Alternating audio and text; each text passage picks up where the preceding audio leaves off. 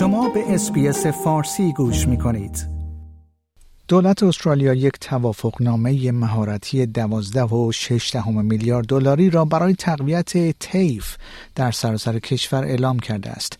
در حال حاضر نگرانی هایی وجود دارد که بدون اقدام شدید کمبود مهارت ها ممکن است اقتصاد استرالیا را تحت تاثیر قرار دهد. اما تشدید بحران در خاورمیانه و پیامدهای ناشی از همه پرسی ناموفق صدای بومیان در پارلمان موسوم به Voice همچنان در جلسه پارلمان کشور سایه انداخته است. پس از یک سال مذاکرات آرام اکنون یک توافق روی میز دولت فدرال است کابینه ملی موافقت نامه بودجه پنج ساله جدید دوازده و ششدهم میلیارد دلاری را برای بخش حرفه‌ای و آموزشی در کشور امضا کرده است که دولت امیدوار است کمبود مهارت‌های مهم در زمینه‌های مهم اقتصادی را برطرف کند. برندن اوکانر وزیر مهارت و آموزش می‌گوید تعداد مشاغل موجود در فهرست مشاغل حیاتی در یک دوره دوازده ماهه حتی قبل از پیروزی حزب کارگر از 153 به 286 شغل افزایش یافته است. that underlines the challenges we face. So too the agenda of the government and indeed I'd say of all governments to respond to the need to deliver net zero uh, emissions by 2050. That cannot happen without the supply of skills. اگرچه این اعلامیه کمک چندانی به دور کردن جناح ائتلافی از پیام اصلی خود که همچنان بر سرزنش های مربوط به همه پرسی متمرکز است انجام نداده است. پیتر داتن رهبر جناح اپوزیسیون به کانال هفت تلویزیون گفت که او معتقد است که همه پرسی ناشی از منافع شخصی انتونی البنیزی نخست وزیر استرالیا بوده است. He was just after his moment uh, in Australian history. He was going to be the great Bob Hawke figure. Uh, and Australians have paid a big price for that because he's divided our country. And the task for us now is to get back to basics.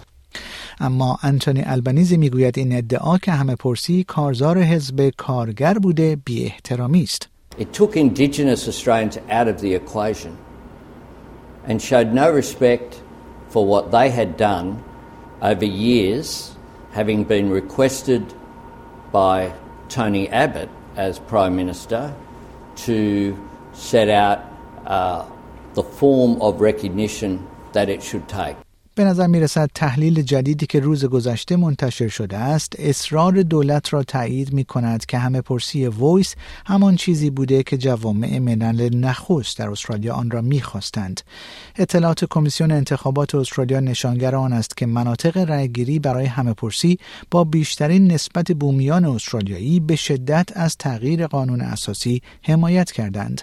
داده های سرشماری همچنین نشان می دهد که از ده حوزه رأیگیری در همه پرسی که بیشترین جمعیت بومی را داشتند نه حوزه به پرسش این همه پرسی پاسخ آری دادند.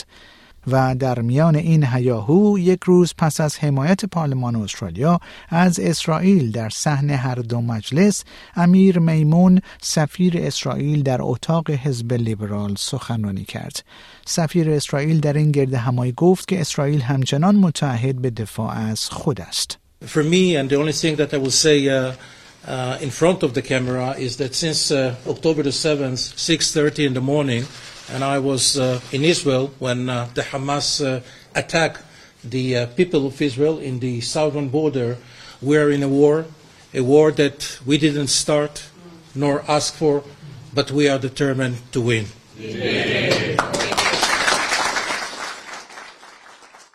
دولت فدرال استرالیا می‌گوید همچنان بر رفاه استرالیایی ها در خاور میانه متمرکز است. به استرالیایی هایی که هنوز در منطقه هستند توصیه شده است در صورت باز شدن پنجره کمک های بشردوستانه به گذرگاه مرزی رفح بین مصر و غزه حرکت کنند.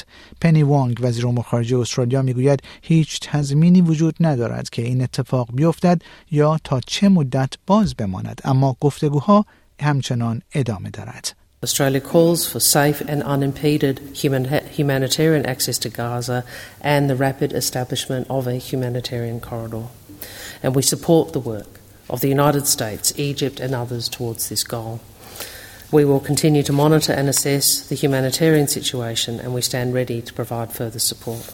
شنوندگان گرامی این گزارش اسپیس فارسی بود که من پیمان جمالی اون رو به همراه همکارم دبورا گروک برای اسپیس نیوز تهیه و آن رو تقدیم حضور شما کردیم.